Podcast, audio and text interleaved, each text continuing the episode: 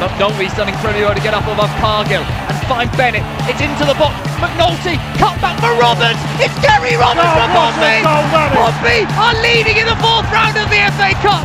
Marc McNulty, but a good chance by Doyle. For McNulty on the edge. Marc McNulty Oh, yes. for Pompey. Smashes it past McCormack. Won by Doyle. Finished by the returning Marc McNulty. First left blood for Pompey. They're in dreamland early here at Fratton. There's a through ball to Jamal Lowe. Jamal Lowe's onside. The flag stayed down. Jamal Lowe, nonchalant, fantastic, brilliant. Pompey will be promoted at this rate. That is it! Pompey are champions, they won League Two in the most dramatic of circumstances. The PO4 podcast with Hugh Bunce, proud to be Pompey.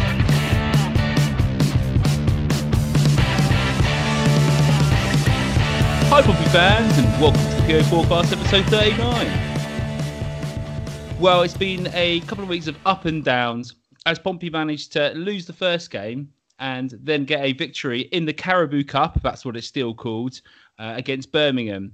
Joining me today is Pompey News Now writer Sam Stone. Sam, how are you, mate? Hi, I'm good, Hugh. How are you? Yeah, great. Great to have you on the podcast, mate. Oh, cheers. Yeah, it's been a while, but it's good to get back on.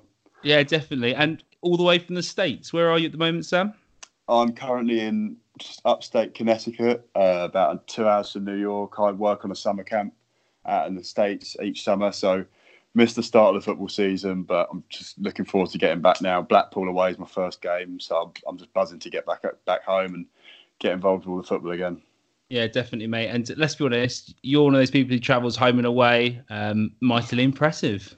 Yeah, I'm try- well. There's a few grounds this season we haven't been to, so we look forward to ticking them off. We've already got ticked like Lincoln's one we haven't been to already, so got them in the diary already. Looking forward to it. I'm just gutted that I can't do Sunderland away in a few weeks. I'm not back then, but yeah, can't do them all.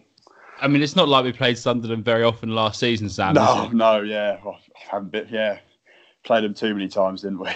Yeah, definitely. And and uh, yeah, next week we're going to have a lot of a lot about Sunderland going on. So oh god, it all, it all comes round again on Twitter. Their fans get going, and oh, yeah, oh, oh yeah, indeed. I mean, I'm going back on Roker Report for about the 50th time. oh, Um, yeah, That- writing the article for the Sunderland website, and it's, it's going to be madness.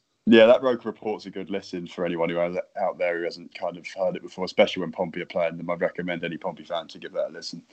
Yeah, definitely. Well, I'll tweet it out anyway. I'll tweet the links out. Yeah, Um, yeah, all right, Sam. Just before we get into looking at the Shrewsbury game, what I was going to say is let's talk about John Marquis because you didn't talk about him in the last podcast. He hadn't signed. Um, what are your initial thoughts on the signing? Uh, well, when I saw it break, it was in. I think it was in the Daily Mail. It broke first, and I kind of thought it might have been like a kind of rumor that's you know we've had lots of rumors that go around and they're quashed quite quickly by the club. Yeah, Um, I know Joe Gallen was asked about it at the Woking game, and he kind of didn't play. He played it down like they kind of usually do. Um, I think the outgoing transfer Jamal Lowe made it a lot easier for him to sign. I don't, if Jamal Lowe, because that was so kind of nailed on for him to go. I think the signing that's what sped the mark was signing up, and I was a bit shocked about how quickly we got him. In relation to the player, I personally think he's the perfect striker for what how we play and maybe a few technical tactical switches up to maybe make him suit a little bit better but in the whole who who else in the division would you want maybe apart from him or Tom Eaves kind of to be your kind of single man up front who's going to run be, be a nuisance and more importantly score goals? Because he's done it the last three or four seasons. He's just been prolific every single season yeah, for sure. I think in, in the last three seasons, um, from Playmakers stats, they were saying that only three players across all four leagues have scored more goals than John Marquis. Mm, well, exactly, and he always seems to score against us. And every time he's played against us, he's just a nuisance. Him and Burgess, he always got the better of Burgess, and that's it's not easy to do because Burgess is a very good defender at this level. Um, he always seems to score against us, especially at the Keepmoat. I always just seem to remember him always scoring against us. He scores all types of goals as well. He's got good movement, and he's just coming into the peak of his career at 27. And I feel I'm, I'm hearing fees are around just under two million, or maybe one and a half, 1.5 million. I think that's a good fee considering how much we sold Lowe for. If you told me that we were going to bring in, you know, Harness, Marquis, uh, Downing, McCrory, and, and lose Jamal Lowe and Matt Clarke. Yeah, they're two massive players, but I think we've recruited brilliantly around them. Yeah, I agree. I think we've added more depth, haven't we? Um, and, Whoa, sorry. Yeah, and just just on a note on that, really, Sam. Um, you know, you said about Jamal Lowe leaving, enabling um, him to come in, basically. And yeah, I think I, I caught Mark Catlin at the, at the fans forum, and he said, you know, once they had John Marquis in on the books as such, it enabled Jamal Lowe to, to get out the door, really. Yeah, I, it's it's a tough one, but I feel like I don't, I might not be the only Pompey fan who thinks this, but Jamal Lowe leaving wasn't at that. It wasn't the end of the world because of the uh, recruitment of Marcus Harness as a good replacement for him. Um, and for me, I think he's the perfect replacement. A good age, did well last season. So for him already being there, losing Lowe wasn't that bad. And then for Marquis to come in on pretty much the same day, it was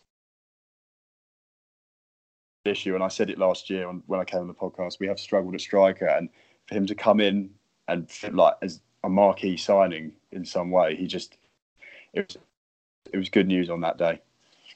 No, it was, it was absolutely outstanding news. Um, yeah, I mean, obviously, Harness coming in. I think if you haven't read it already, go and read uh, Freddie's article from Pompey News now because he's written an absolutely fantastic article explaining why uh, Marcus Harness is a perfect relation, um, replacement, even for Jamal Lowe. And you see how he plays, and he's a little bit less selfish, isn't he?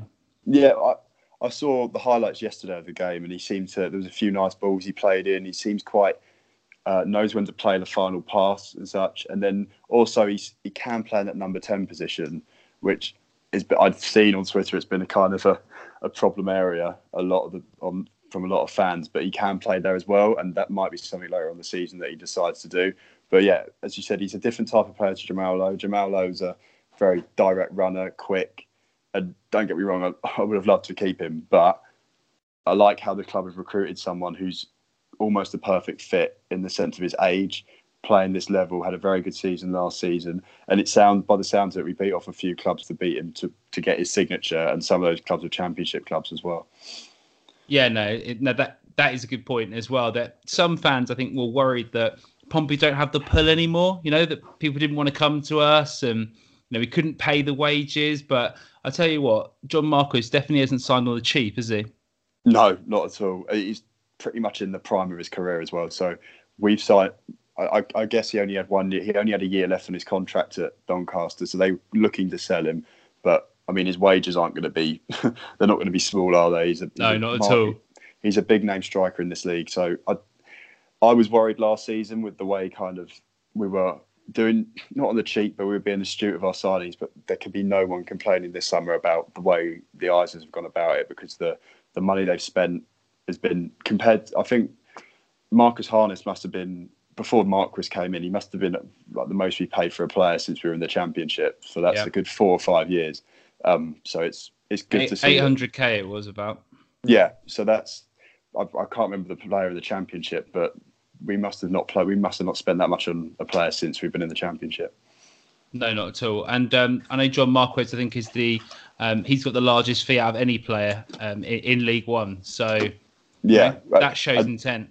Uh, you know, Sunderland were after him as well, so it's it shows the pull of the club. Um, and for me, I think I, I, am really excited to kind of for us to get a first win, and I can see this this team going if they gel. The names we've got, the options we've got, going really far in this league.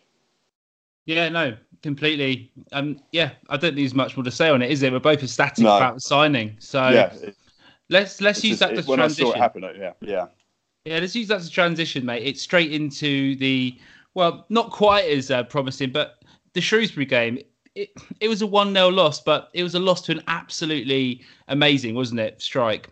Yeah, it's you usually let him shoot from there because the majority of time that's going to go out for a corner or a throw in or something, or the keeper's going to save it. It was right in the it was postage stamp, I think, right in the top right hand corner. Um, it's it, it's one of them games. I think we had a lot of them well, it seems to be Pompey have it a lot where we kind of dominate a game and then just concede a goal like that. It was it was a wonderful strike, and it it looked like it was just going to be a draw um, with us dominating the game and not quite having enough to get through, which on the opening day would have taken. But for them to score a goal like that, it's just there's not a lot we could do about. it. And we had the chances towards the end. I've seen the highlights. as well. So it looked like we could have potentially got a point out of it. And by the stats as well, it looked like we kind of dominated the game. And from what I've heard, it sounded like we did. Yeah, the stats, um, just people who don't know, we had 15 shots to Shrewsbury, one, Mhm. three on target, only one on target for them that went in. Only three on target. Do you think that's concerning, maybe, or just a, a little bit rustier than the first day of the season? Well, I saw I saw a lot of stuff on Twitter at the um, after the game saying, "Oh, we need a number ten. We need some bit of creative influence." Well, I think people need to kind of a little bit of a rea- reality check in the fact that we scored uh, throughout the whole season last season, all competitions, we scored the second most goals in the country behind Man City. So for us, for them people to go, "Oh, we don't score goals," it's a little bit of a knee jerk reaction to the result. Yeah, we've cre- we've maybe not created like gilt edge chances that we needed, but we certainly. Well, I don't think scoring goals will be a problem this season with the options we've got up front. I feel that maybe ch- we'll talk about it later on. I'm guessing, maybe a change in formation to try and accommodate a few players. Um, but I just, it's. I'm guessing it's just the start of the season. Try getting those combinations going. Remember, it was Mark was his first game, and he and Ellis Harrison had been in up front for the whole of pre-season. So it's quite. I'm, I'm guessing. I'm just. I'm this Saturday. I'm, I'm guessing they're going to be a bit more fluid, and I'm expecting a lot of chances to be created. Yeah, so my and just touching on the on the goals scored thing, I know we created the third most chances in the uh, sorry, actually the fourth most chances or high danger scoring chances in the league as well. So chances were created. Mm. It's just it's just one of those things now, isn't it? About converting them. Yeah. So, yeah. right. and we- we've got, and a lot of those chances. No disrespect to him, were fa- falling to Ollie Hawkins. And who would you rather have a gilt edge chance right in front of goal, John Marquis or Ollie Hawkins? I think most people know the answer to that, so I'm sure that will change this season. Yeah, and John Marquis as well on, on that topic could have you know got a goal as well, couldn't he? He he had a strike that was cleared off the line, and it, Yeah, I've seen a good, seen a few videos from it, and it looked like he couldn't have done much more. It was just brilliant defending on the line. Yeah, absolutely was, wasn't it? I think it was Pompey Pedro that put a video up, and it just showed the technique to to sort of cut it back, and the keeper was completely flat-footed, wasn't he? Yeah, So on another day, that's going in, and mm. you know he's scoring on his debut.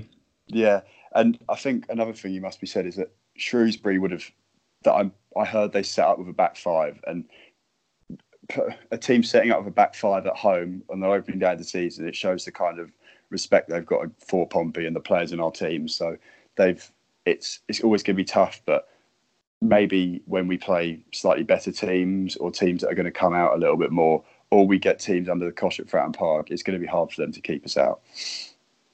Well, no, it definitely is, isn't it? And then we'll we'll move on now. We'll move on to something more positive. And you know, yesterday we're recording this on Wednesday, so Tuesday night under the lights. There's only about ten thousand fans um, to watch us play Birmingham, and I think about one thousand two hundred of them were Birmingham fans who obviously did, didn't realise that they're going to play their second team when they purchased tickets. I reckon.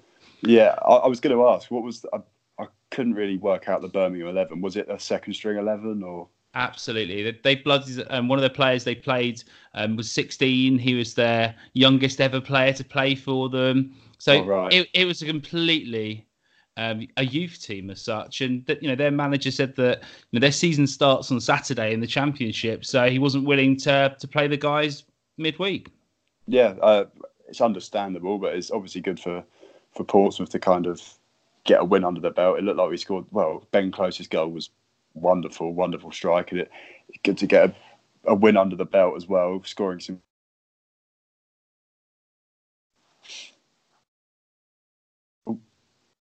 Oh, just lost you there for a sec, Sam. All right. No, we're back now. Yeah, no, Okay, cool. Ben Close's goal was an absolute, absolute bit of quality, wasn't it? Um, yeah, yeah. it was really windy down Fratton Park as well, and the ball just sort of.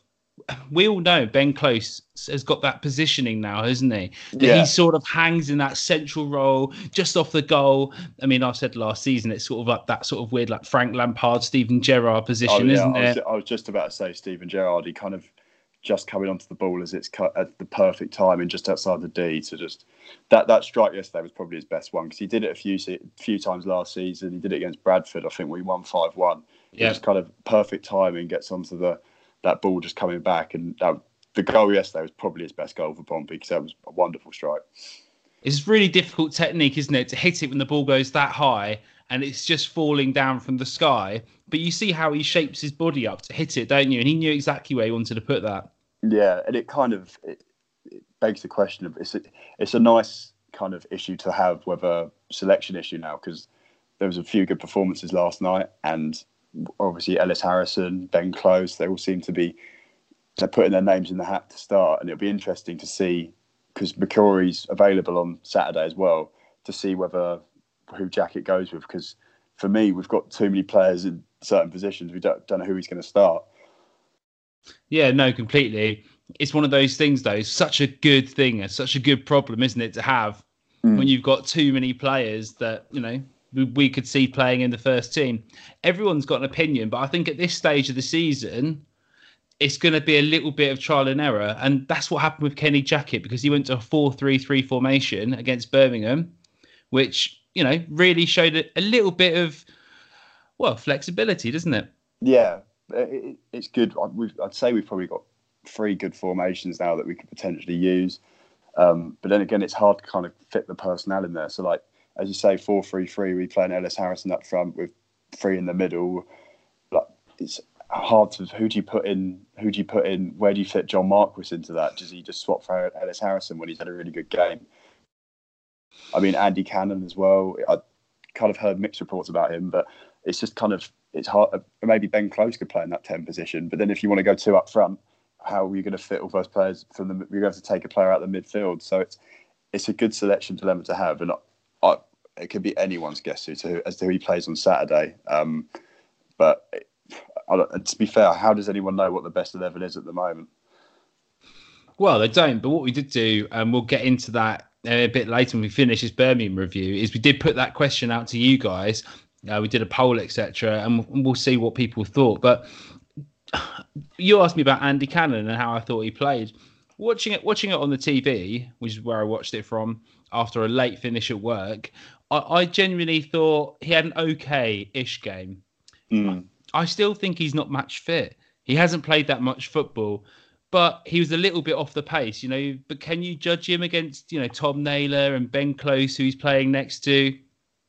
it's a tough one. For me, Andy Cannon needs probably five or six good kind of cup games or games or substitute appearances to kind of merit a starting place. Uh, just considering what we've got in and around him and the formations we're looking to play, you just don't see him getting in ahead of you know McCrory or Close or Pitman if he's if he's going to play Pitman in that ten position.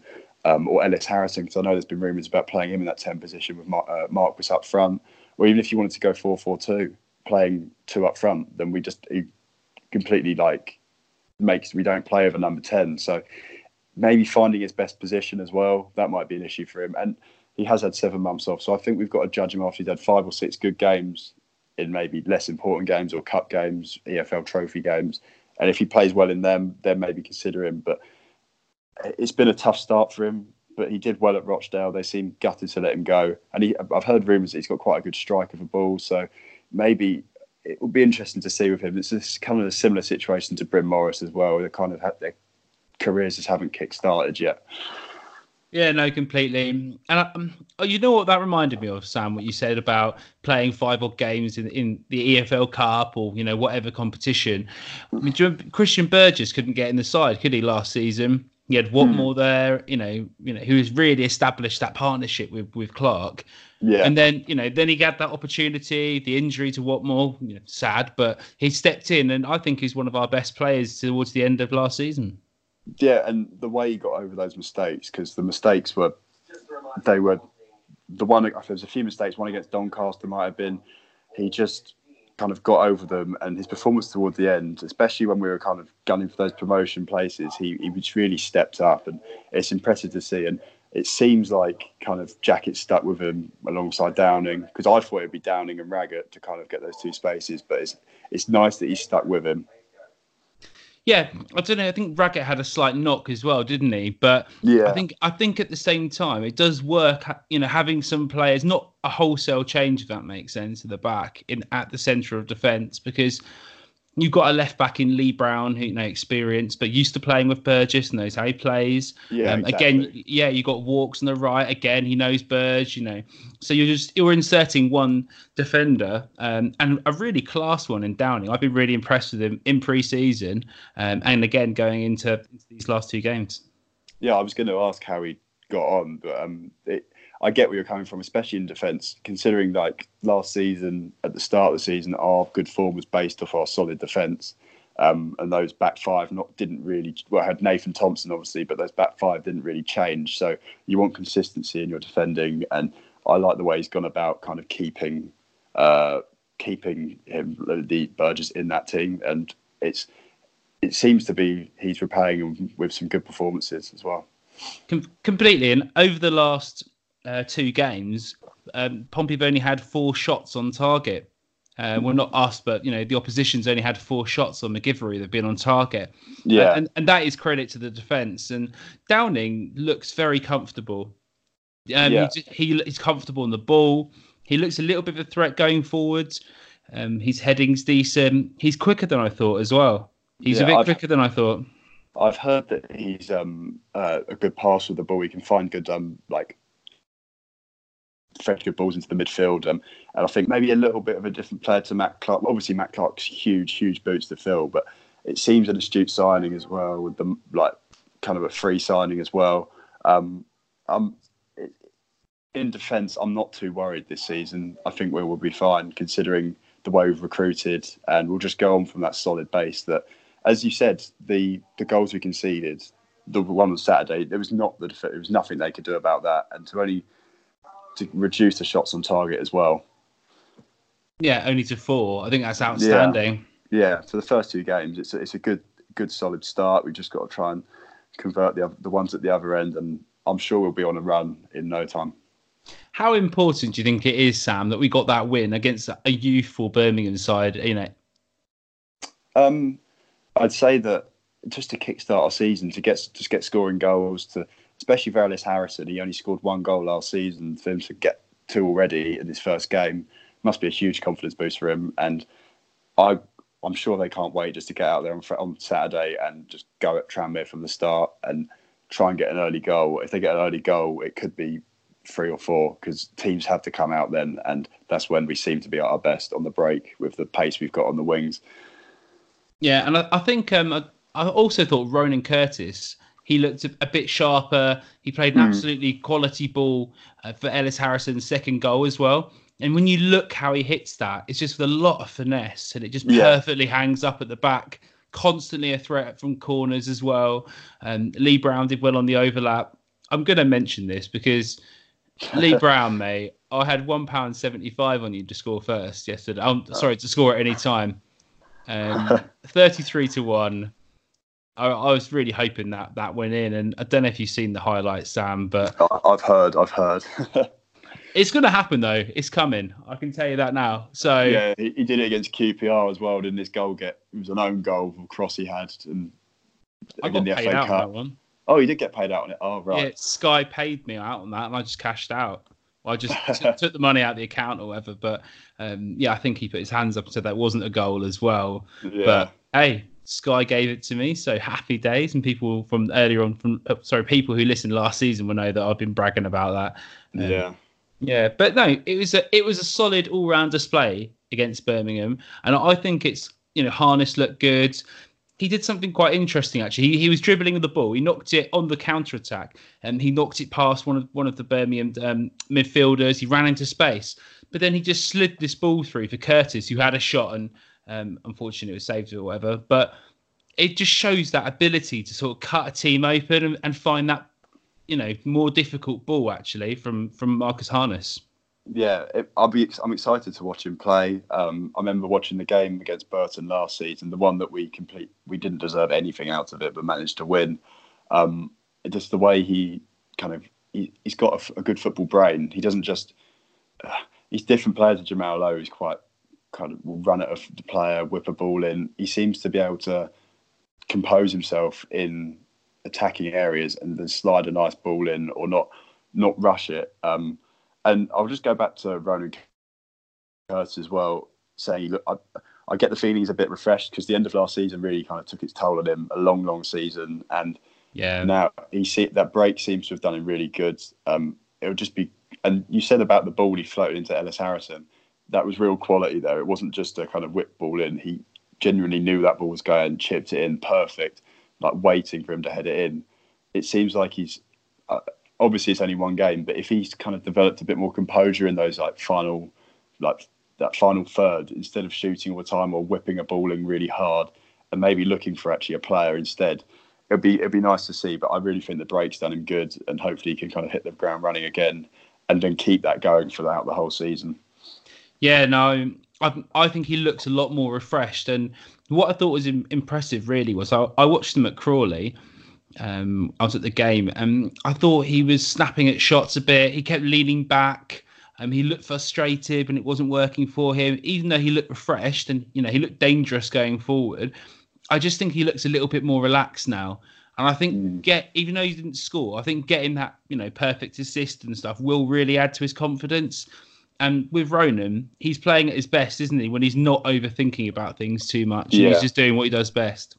Yeah, exactly. And and last the when he uh, kind of the middle of the season, he just dropped off significantly from how he started the season. You want him to be playing with freedom, expression, kind of going at defenders, and and then having the quality in the final areas. But he was towards the end of the season, he just was getting found out too often, wasn't changing it up, and was trying to do everything. And as a winger, you don't want to be trying to do everything all the time. You want to, when it's not going for you, show some composure, try and play the ball instead of trying to take someone on the whole time. But obviously, if he can do both things, add two uh, like two dimensions to his game, we we could see another great season from him. But I just hope it lasts a little bit longer this season because he's had a full preseason to kind of be like because obviously he came straight from the Irish League last season, so it must have been very tough for him to get through through the whole like whole end of the season. So hopefully we can see the best out of him throughout the whole season this year. No, completely. Um, and I think we will. I generally do. I think mm. he's even last season there was a bit of a you know who was better at the start of the season, wasn't it? People saying you know Ronan or Jamal, and I think he's he's blooded in now, isn't he? He knows the league, he knows the defenders he's playing against, and I think he'll really take a step forward this season, which is yeah, you know, which will really benefit the team as well. And, and the way he played towards the, at the start of the season, anyway, it was it was everything that Pompey fans kind of wanted. He put give absolutely everything. He's great with the club. He he, he knows the club. He understands it, and I, would love to see him kind of keep that going throughout the whole season. Because if he does, he he could be getting that move next year to a bigger club if he kind of continues how he did at the start of last season. Because he's clearly got the ability. He just needs to try and maintain it throughout the whole season the way he plays and yeah, the fan the fans love him, and hopefully it'll be another good season for him. Yeah, and well, let's hope that we can get promoted and, and keep hold of him. Yeah, I, I, mean, I'm I'm a lot more confident this year of promotion than I was last year. Just I've just got a good feeling. I'm I wasn't expecting us to do as well as we did last year, but this season I'm. It's almost like that kind of that season in League Two where we won the league. I feel i am excited and I've got a good feeling about it. Yeah, completely. And you look at the teams that come down. Obviously, Bolton are an absolute sort of you know disarray. So that's one team you know that aren't gonna aren't gonna challenge. You know, Rotherham. You know, probably around the playoffs, but I'm not thinking they're going to storm the league from coming mm. down. And then you look at Ipswich. You know, they've added okay.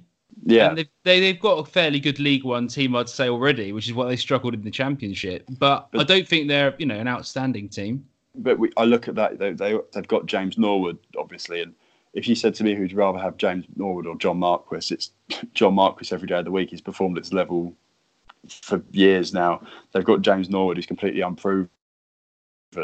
Um, if you, I don't know if you listened to the D three D four podcast, they did a uh, predictions of yeah yeah of the, yeah with um, with and James they, on it yeah yeah and they uh, they obviously did League One. They they said everything they said about Portsmouth, it was obviously nice to hear from a Pompey fan, but it, it kind of gave me a bit more confidence that it's not just we're seeing it like that. Other clubs fans are seeing it as well, that we could be a real threat this season. Yeah, and if you haven't listened to it, um, I will spoil the end of it, but still go and listen to it. Um, you know they predicted Pompey to win, to win the league and comfortably as well. It wasn't just Yeah. uh, the, the way they kind of talked about the recruitment and stuff. It, it it's it is refreshing to hear. And if any Pompey fans want to would listen, I'd highly recommend listening to it because it kind of it shows it. It's uh, I'm trying to think what the word is, but they're very pragmatic about it. They kind of go through all the reasons why, and it's it's for any Pompey fans that aren't sure, it's a really good listen. Yeah hopefully that will give um any Pompey fans who are a bit more cynical maybe a bit of com- a bit yeah. of confidence yeah Yeah, exactly. Yeah. So let's get let's get into into the questions. And obviously today I put out a couple of questions uh, for you guys to come back to us on. Um, you know what, Sam? I should have pulled up the poll I'd done. I actually had done it, but then I thought I've actually skipped the page. But I basically put out a poll asking should Pompey keep the four three three formation that they played on on Tuesday? Um, do you have any initial thoughts on this, Sam?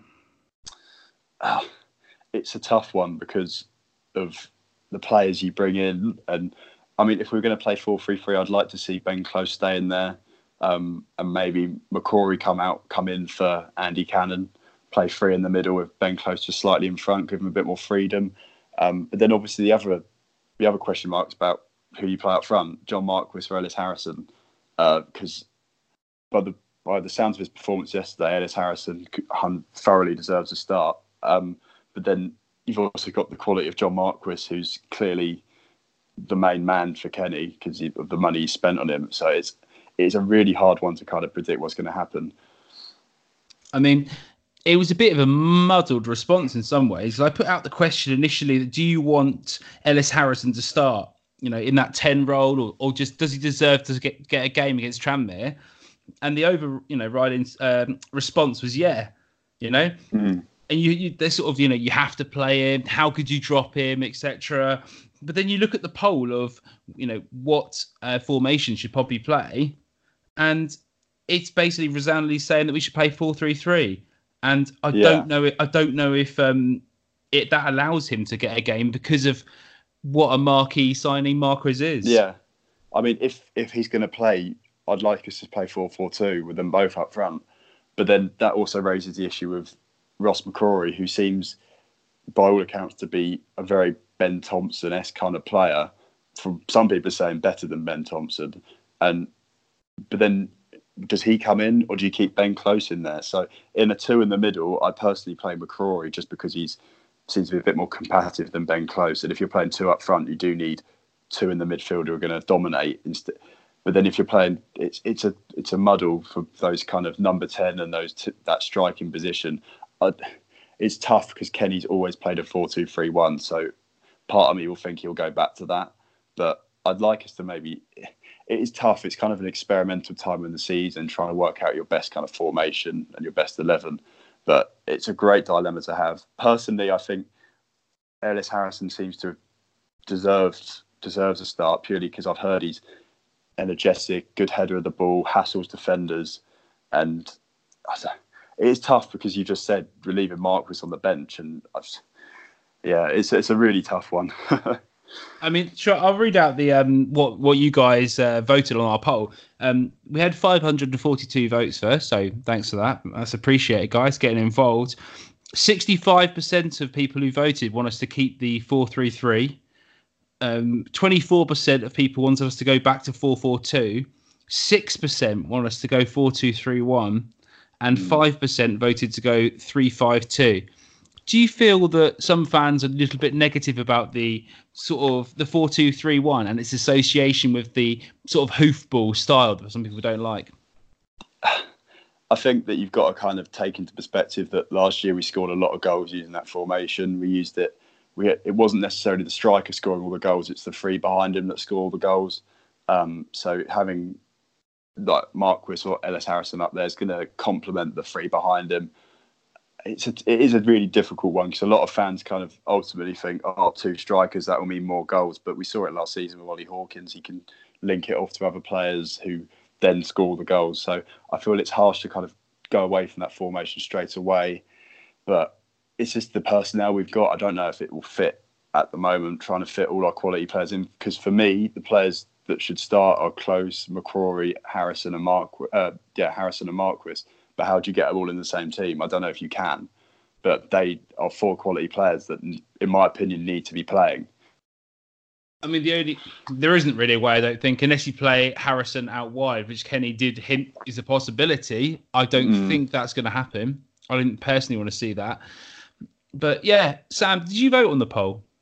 I didn't. I haven't had time to vote on it. I'm quite quite busy. But I mean, if I could have voted, it's a tough one. I'm not. I'm I'm torn on it. If I had voted, I wouldn't have been too sure what I was what what one was best either way. So. Yeah, I, I was going to say if you voted, which one did you vote for? But that's cool. I'll be honest. I, I actually voted to. Well, I didn't vote, but I would have voted to keep the four three three. I just mm. think that I know it's tough to drop Ellis Harrison after that mega performance, and that will have to be a decision for Kenny whether he keeps him up front or whether he brings John Marquis back into the side.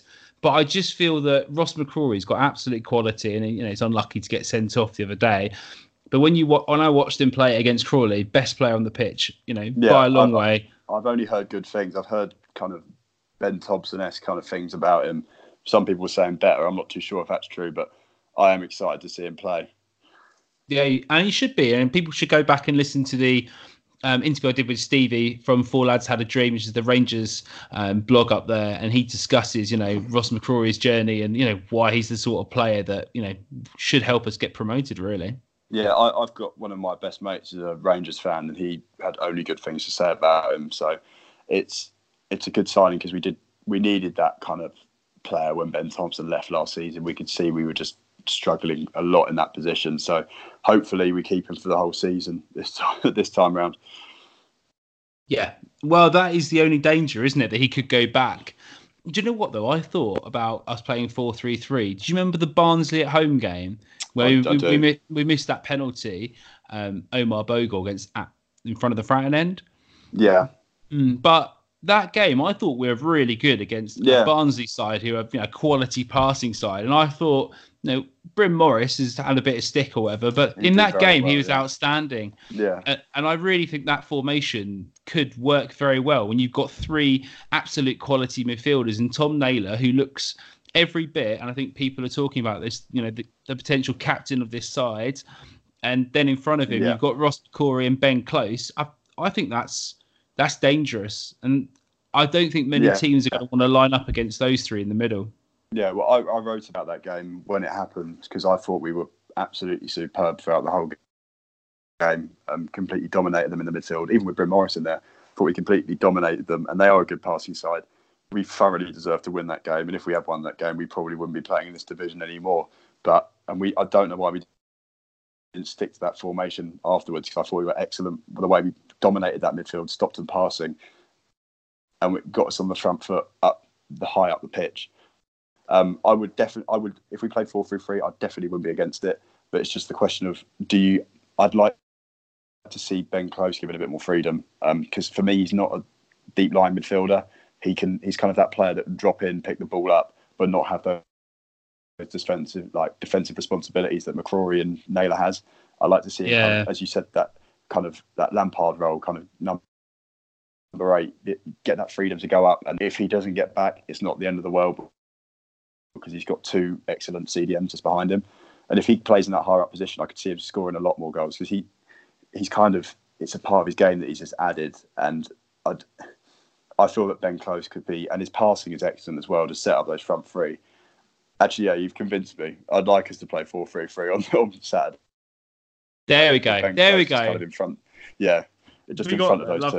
Yeah, yeah, I think so, definitely. And also, I think they can they're all smart players, can't they? So when they see someone go forward, say Ross McCrorie, you know, goes on a little run or whatever, you'll see Ben Close supporting, but also someone can can drop back as such, you know, a bit like they used to do with Matt Clarke when he went on those steaming runs from defence. But in yeah. a midfield situation, um, I don't think that's going to open us up. But I also think having the three in midfield helped us be a little bit um, less direct and yeah. you know pass the ball yeah. more short passes build up play getting the ball in front you know in front of the wingers basically so they can attack the ball in front of them rather yeah. than this ball that comes into to Curtis or Harness and it bounces and they got their back to goal um, which I think is never going to they're never going to be utilized properly Um, so just looking at some of the responses people gave to us, um, Stephen Rose said, "Close as a baller, I'd play him." Um, Will Frisk said he has to play. He's been our best player this calendar year. Maybe Naylor possibly apart. McCrory may come good yet. So yeah, we missed him badly at Shrewsbury too for the football he plays in that deeper area. So I think Will's inferring as well there that Ben Close allows us to play a bit more of a passing game. Do you agree? I, I do agree, and it's it, it would be nice if he kind of gave him that license to like wherever in that midfield he could drop back if he wants to. He could go forward. I feel that we've always kind of used to playing that number ten who's going to be combative, run off the striker, not necessarily be the best technical player. Like Gareth Evans has played in there a few times, Brett Pitman's played in there a few times. It would be nice if we could play someone who's going to get the foot on the ball and actually play it into the winger's feet instead, and then look for someone in the box because it's just. I, I, get where you're coming from about the hoofball up to you know whoever the striker is looking for a flick on, then for the number ten to run in behind him. It's yeah. a kind of it's a percentage game and it doesn't work. Well, it, it does it it does work. It's been proven to work, but it's not good. And it'd be nice if we could find a way of getting Ben Close into that team that's gonna he's gonna he's gonna score goals because he's proven he's gonna score goals, but also he's got a good pass, he's got a good vision on him. So it'd be nice if he was a bit more aggressive in his passing, maybe tried to play uh, like a killer ball more often than he does because he often tries to play into feet. It'd be nice if he tried to, you know, thread a ball in behind every now and then. But it would be, it would be I'd like him to play in that kind of cam role on um on Saturday. Yeah, no, I, am in agreement on that. And let's just have a little uh, quick read of what other people said about you know the, the formation and where they wanted to play. And Ellis Harrison should he play? Um, Jamie Mansell said, Great performance from Harrison last night. Doesn't deserve to be dropped after that, but I don't see him as a number 10 myself. So Kenny Jackett was in big decisions for this weekend. Um, obviously, just touching on what me and you said about, you know, if we even if we did go 4 3 3, you know who's going to play in that striking role. Um, mm. Chris Gerard said he'd like to play them both up front and Ben Close somewhere behind them, but then Pitman's had a great preseason.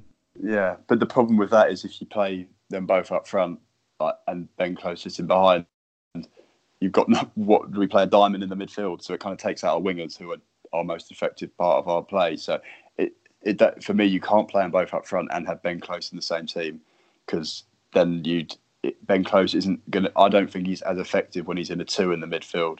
His best positions when he's given a bit more freedom. If he's in a two in midfield, he's got those defensive responsibilities, and he he was kind of not shown up, but it's kind of been highlighted a few times that he's better when he's not. He has not got those responsibilities. He can kind of go forward and express himself. No, completely. I think I think he's at best when he's thinking about you know like when for his goal even he was in that position the Lampard Gerrard position when he he's got that luxury even hasn't he to place himself yeah, exactly. outside of the box and not worry about having to to cover that defensive um, you know if the ball breaks the other way he's not going to be left you know hanging to dry basically so um, Jamie May says either way Harrison deserves to start on Saturday even if it means Marquis starts on the bench uh, Ben Pay ag- agrees with him on that as well Hmm. So it's, it's a really, it's a really yeah. tough one.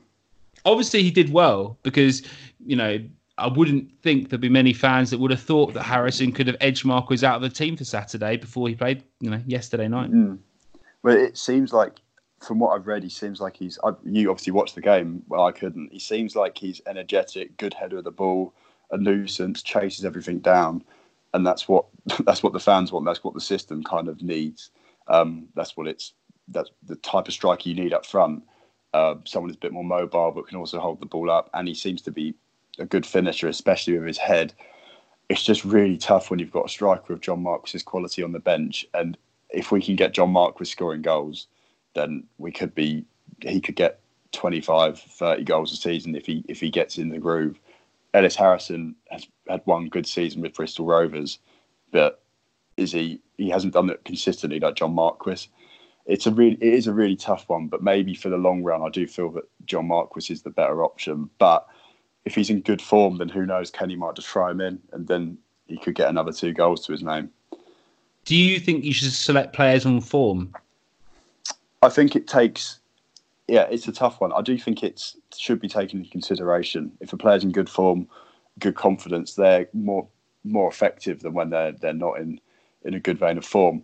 But John Marquis isn't in a bad vein of form. From all accounts I've heard, he was looked lively on, on Saturday. Um, I think he won the Man of the Match award on the Pompey News Now site. So he Yeah. just, if we can get him scoring goals, I feel that he'll be far well. He'll be a lot more prolific than Harrison will be. Even though Harrison's shown that he kind of he can be that striker that we need up front. It is it's a really tough decision, but I would I would stick with Marquis. Just I just feel he's a prolific striker and he's a, he's our main man. And a lot of fans have got their kind of hopes pinned on him. And if he gets his first goal, he could be up and running. And who knows how many he could score. I think he said he wants to score 25 goals this season. So, you know, Yeah, yeah. a lot of players don't come out and say that sort of thing, do they? yeah, he's confident in his ability. He's yeah. Uh, for me, I would like to see him play. And if it's not working, we've got a good option off the bench of Harrison, who's in good form. Yeah, I'm not. I think I'm in agreement. But just to throw a last spanner in the works before we move on to looking at the Tranmere game, um, you got Sean Fair, and he said we want to play three-five-two. So let's have a look at this. Yeah, we've got MacGillivray, Burgess, Downing, Brown, Harness, McCrorie, Close, Naylor, Curtis, Marquis Harrison. I don't I don't personally feel like we've got the the wingers to kind of play that formation. Curtis, I don't, if you're going to play Brown at centre back as well, that's not ideal. Consider we've got Raggett, who's a very good centre half at the on on the bench as well. Like if you're going to play it, you'd have to maybe drop Curtis and play Brown left wing back, and then play Raggett in. For me, it's a formation I think we played once under Kenny Jackett, maybe two seasons ago. I think it was against Rotherham at home. We played three at the back. I, I don't think it's a, the the only thing is it does get those kind of three attacking players in the same team, which can work, but it's a t- it is a tough one, but probably not for me at the moment. We've not really played it at all, so I feel I feel that you can be very susceptible to dropping into a back five in that system. yeah, exactly, yeah, Um, and then you've got Curtis and and Ha- um, sorry Curtis and Harness playing as wing backs as such. yeah, and they're not going to be as effective, yeah, No, no. I think one of those might actually end up getting sent off or something tragic. yeah, yeah. Just talking about um, Brown playing in a three, uh, Ben Ellis agrees with you, and he says he'd rather play Raggett, not Brown, if that, if we're going to play that formation. Yeah, exactly. Okay, let's move on. I think we've covered that pretty well, mate. So, um, th- also thanks everyone for sending in um, your responses. Um, it's much appreciated as always. Um, cool, Tranmere. Let's have a look at them. Are you confident, Sam? Yeah, yeah, no, I am. Uh, especially after the performance midweek. Uh, performance on Saturday, by all accounts, was good. Very unlucky not to get a point at least. Um, Tranmere, I believe they lost, didn't they? Three two. They lose did. Three, yeah, lost Yeah. three two opening game. They've lost a key player in James Norwood. Um, they have come up through the playoffs. They might have a bit of momentum. Good manager as well. Good support behind them. It'll be a tough game, I feel, but I do think if we get an early goal, um, it could be a comfortable win. If if we get the early goal, if we don't, it could be a bit of a struggle like we've had in previous seasons trying to break a side down. It does depend how they come and play as well, because in League Two they would have come out of teams quite often because they had obviously a good squad in League Two. Um, going up through the playoffs, they played some good football, but it'll be interesting to see how they play against us, considering we're one of the big guns in this league. Whether they come out and play against us, or whether they sit back. Um, I'm not. I'm not 100 percent sure on their recruitment, how they've kind of recruited. I'm sure you'll kind of enlighten me on that. Yeah. But yeah, I mean, last season, Tranmere were a team that sort of made a late storm, didn't they, for the playoffs Yeah. and, and got through. They're a very informed team. Um, but I know, what was his I was listening to Danny Cowley actually, and he was saying that basically they're one of the hardest teams to play against because they can play passing football, they can hit you on the counter attack, and they're also a fairly physical team as well. So we'll have a look at how they played. But against Rochdale, they played um, a 4 2 3 1 formation. Um, and obviously, they lost James Norwood, and that is a, a massive loss. Um, and and in, instead, they uh, started with Payne up front, uh, Stefan Payne, who is. Stefan Payne. Yeah, and he, he played for Bristol Rovers, didn't he, last and season? he had a very good season at Shrewsbury as well. A couple when they went on that run a few years ago, he played for Shrewsbury, I think. Yeah, so that's not that's a pretty decent signing. I'm looking at the signings that they signed. It's quite a lot of players, and I won't include the players they signed from academy and stuff. But one, two, three, four, five, six, seven, eight players they've um nine, well, ten players actually. I'll include loan signings in that. And when you have a look at the squad churn stats on, you know, turnover and how much, I think it's a percentage of how many players who played minutes last season are still in the squad. Okay. Mm. Um, Tranmere is only 55%. Yeah. So they've had a bit of a turnover, whilst, whilst Pompey are at 67.6%. So Tranmere are, in the bottom third of teams that have had the highest turnover in players. Obviously, you've got Bury and Bolton at the bottom, um, followed by Doncaster, who actually only have 38.5% of the players left. They played all the minutes last season in their squad. Um, yeah. We won't dwell on that. But Tranmere, yeah, they lost 3 2 to Rochdale they were pretty unlucky to be honest because two things. They came up against a top quality league one striker. They'll have to get used to that in ian henderson and he he knows where the goal is doesn't he? Yeah he always scores goals at this level and always will. Rochdale always seems to just kind of cling on at the end of the season and always he always seems to be a vital part of that but I, i'm not sure were they behind early? Because i I've been hard to kind of keep up with, with results. Right. Yeah, yeah, I'll talk you through it. So effectively, they went they went three 0 down. Oh, and then, right. then, they scored two very late, so 89 minutes, I think it was, and one after 90 minutes. Mm. Um, they actually had better stats than Rochdale by XG, by expected goals. Um, they they had 2.0, whilst Rochdale actually had 1.2, even though they scored three goals. So that just shows the quality, doesn't it, of Henderson up front, really taking yeah. those chances. And you know, credit to Tranmere. In the first half, it looked it looked pretty close, and then as the game went on, they built momentum. But every time they tried to build momentum, they conceded, um, and Henderson basically just punished them. Um, yeah. So Stephen Payne, obviously, um, he had the the best uh, stats again by XG, uh, followed by Jennings. And Jennings uh, was one of the guys who, who, got the goal. And I believe the, the last goal was an own goal, effectively, um, by Tranmere. I'm just having a look through the signings that they got and players to watch effectively. Um, Sid Nelson, people will know, came from Millwall. Millwall, Millwall, yeah. He was he was on loan last season. Um, I know Ben Thompson actually went up to watch him in the playoffs. Yeah. They remember that. Thompson. Yeah. He's a very good defender. I think that's a great signing on a free transfer. Uh, he's 23 years old. I think he's pretty dynamic at the back. Um, although he didn't get a start in this game, which is quite interesting because I would have expected him to to start. Um, they've got Davis in goal. I think he's a good player as well. Looking through their their signings, I don't know. Do you know who Jordan Pontoneghi is? If I'm pronouncing that right, from Coventry. I can't say I do. Um, you, my my knowledge is usually pretty good at the lower leagues, but I yeah. can't say I do. No. So, so they also signed t- uh, a player on loan from Aston Villa, Rushian Hepburn Murphy, which is a fantastic name in my yeah. opinion. um, and then they picked up a lot of free transfers, mate. So they got uh, Morgan Ferrier from Walsall. Yeah, that's uh, a good, decent signing at this level. Who else did they get? Darren Potter from Rotherham, 34 years old. so that's an odd one. Um, they got Callum Woods, who's a right back from Bradford, again 32. Um, and there's a lot of Me Too signings here, mate. George Ray from Crewe. I don't know yeah. him. Do you know him? No, I can't. No, see? Yeah.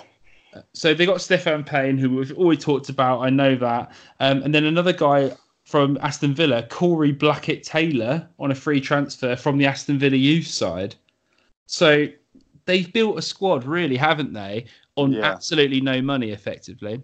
Yeah, that, it's going to be a tough season for them. I, I, the only thing that I would say that would worry me a bit is the fact they've come through the playoffs. They might have a bit of momentum coming into next season, but then you've also said they've had quite a ch- like turnover of players.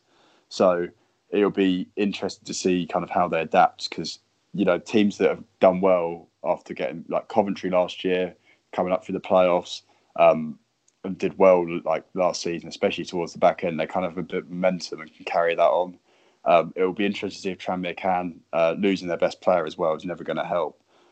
It's no, it's going to be a boots, isn't it? To, big boots to fill for Stefan Payne, really, to fill James Norwood's boots, especially in a higher league as well. Going up and then losing your best player is always going to be a struggle.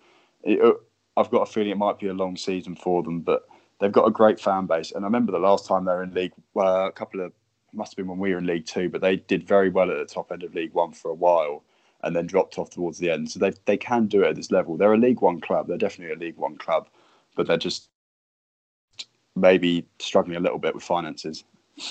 Yeah, I think I think they'll be decent to be honest. Um, interesting, uh, Rushian Hepburn Murphy I talked about, who came on as a striker to try and help them, actually got sent off in this game near the end, um, oh. which probably doesn't help them at all. But it means that he won't be available for the game against us. So happy days in that sense. I was talking about Payne quickly up front, and I know you said he, he had a good a good season for Shrewsbury before, so maybe he can rekindle that form. But last season for Bristol, who let's be honest, Bristol Rovers absolutely struggled, didn't they, for any sort of goals um, at the first half of the season, anyway. And then, yeah, he got he had 26 performances and only two goals. Yeah, so well, mm, they, more yellow cards than goals he had. Mm, well, Bristol Rovers were actually quite good defensively, so it just showed the kind of struggles they had up front. Um, but they they really underperformed last year. Uh, he'll probably because I remember him at Shrewsbury. He'd been been quite. I think he might have scored against us at their place when we we lost. I think he scored a goal, but he's a good striker at this level. It's just where we can kind of just give him the service. I know Jennings is good for Tranmere. He's a winger who plays. I think we were linked with him at the start of the summer. Uh, Seems to be a good winger at this level. I remember watching the playoff final and being quite useful. It's just whether they can kind of provide service for their their strikers up top to and they've got to perform because of the boots they're filling with James Moore going to Ipswich. Yeah, and absolutely. And uh, Jennings, as I said, already got his um, campaign off to a good start with a goal. So it's going to be difficult. How do you think we should match up, considering Tranmere will probably stick to the four-two-three-one formation? Mm. Well, it's it's tough to say because I've heard last night we pressed quite well from the front, which is not we haven't really seen that often from like a Kenny Jackett team, we tend to sit back quite a bit and absorb pressure. But I heard last night that we kind of got at them on the front foot, and that was mainly due to kind of Ellis Harrison kind of pressing from the front, Harness pressing, Curtis pressing. It'd be nice to see if we went at them straight away from the start and you know tried to win the ball high up the pitch, get onto them straight away. And getting an early goal is crucial. If we get the early goal, that means we can kind of there's no pressure on us to attack. We can allow them to make the mistakes and then like punish them. Uh, it, it's hard, hard to say. I'm guessing they're going to set up a 4 2 3 1, but it might turn more into kind of a 4 5 1 with the two wingers dropping back a little bit more because that's happened so many times at Fratton Park. I'm sure they'd be content with a point and then move on, but we've got to go at them from the start and try and get that early goal. If the early goal comes, I can see us getting a you know two or three. Yeah, no, absolutely. I mean, I was just looking up Jennings' stats. He's had nine goals, ten assists last season for them in the league, which is obviously decent. Um, yeah. Do you know what, mate? Against Birmingham, we pressed a lot, and I, I haven't seen Tom Naylor pressing up towards the, the penalty box. You know, putting them under pressure, and you have you have a look at close pressing. The midfield, two of them were, were sort of pressing, and one was holding back. It just depends where they were on the pitch. If that makes sense. Yeah. So not not specific all the time to one player and you had the wingers pressing all the way up, all the way up to the goal line effectively. Um, but they did give them very little time on the ball, and they did win the ball back a fair amount. Um, it's great to see that sort of high press, isn't it? Because so often Pompey gets so well get left so deep, and we yeah, can't seem bogged, to get the ball out. They just get bogged down, and it's it's really difficult viewing. But winning the ball high up the pitch, like especially at this level, unless you're playing against a Luton or a Barnsley, not many teams are going to be able to play out in that kind of expressive way and be fearless about it. I'm fairly sure that Tranmere will not try, well, won't be able to play out in that kind of way. I know they play some decent football, but they don't really have the quality to do that. If we press them, I'm sure we'd be able to win the ball at the pitch, and then that's when you get your key, you know, your key men on the ball who are going to tuck away the chances and we're also a little bit more mobile, aren't we now, up front as well? Yeah. And you know, Harness is quick, Curtis is, is quick. You know, Close and um, is fairly quick as well. Um, and you know, Naylor closes down positionally really well, doesn't he, as well? So mm-hmm. that's a pretty good high press, isn't it? And it's yeah, not as I, if we're playing against Man City. I definitely agree with the fact that we're more mobile up front. Marquis and uh, Marquis, Harness and Harrison as well McCrory in the midfield. I'd just definitely say a lot more mobile because no disrespect to Ollie Hawkins, but he's not the most mobile player going, and to have someone who's a bit more athletic up front who's actually going to put themselves about and try and press them from the front and actually believe they can win the ball could be key for us this season because it's something we lacked towards the end of last season, along with a centre like a good centre midfielder. But yeah, it's interesting you mentioned that because I did do feel it's something that could be improved this season. Just a bit more tempo from the front, a bit more aggressive in our pressing, win the ball high up the field. It meant that Birmingham, for you know quite a long spell of the game, actually didn't have a, a player in our half. Um, had mm. and they dropped extremely deep, and you found Burgess two thirds worth the pitch, getting the ball, knocking it around, which is great. Um, yeah. Let's get into it then, Sam. What is your prediction for Saturday? Um, I'm going to go for us to get a clean sheet because I feel that we've been relatively solid defensively. Um, apart from that wonder goal, but they couldn't do anything about it. So to go for a clean sheet. I'm going to go for a 3 0 win. We're going to, I think we're going to get early on. Hopefully, Marquis gets one early on, and then we'll pick them off in the second half when they are trying to get back into the game, commit a few more, more men forward. And I feel that we'll, um, we'll pick them off in the second half. Cool. Who's who's the goal scorers then, Sam? So I go for Marquis to get one, uh, Marquis, Curtis, and I fancy Ben Close again if he plays because he's yeah he's got the golden touch. He's going to score again. One of those classic Ben Close run onto it, bottom bottom left hand corner. Nice one. I'm going two 0 I'm going to go Marquis and Close. I agree with you. Yeah, definitely. Sam, it's been awesome having you on the podcast. Cheers, you. Pleasure as always. Yeah, and um, tell people where they can find you. Uh, yeah, on Twitter, I will try and write a bit more. I've been obviously been a bit busy. I literally work 20, 24 hours, six days a week. I'm with kids, having to kind of live with them in a in the same kind of like place all the time. So I've been a bit busy. Haven't really tried, been able to write much. But role model, idol. Yeah, but, uh, uh, in the next few, yeah. But I've been um, I've been trying to get them to support Ports. We've got a Portsmouth flag outside, so but, love um, that yeah, if um in, the next few weeks when I get back, I'm gonna try and do some reports and stuff. I'm going up to Blackpool away. We'll definitely write one for that. Um, and yeah, uh, so I'm on Twitter. I'll probably tagged in one of the things that kind of comes up. I'm sure he yeah. will tag me in it. Uh, yeah, nice. so if, um, I'm always up for some debate as well, which is which is um, I like the debates on Twitter with some people more than others. But yeah, yeah, if you fancy, yeah, anyone wants to read my stuff, feel free definitely check Sam out. Um, Sam, it's been amazing, mate, and let's hope that Pompey get the win that we both think. Um, I'm more than confident. More than confident. I'll be uh, I'll be on my phone getting the updates on Saturday morning. All right. Cheers, Sam. Thanks, mate. Cheers, you. All right. Bye.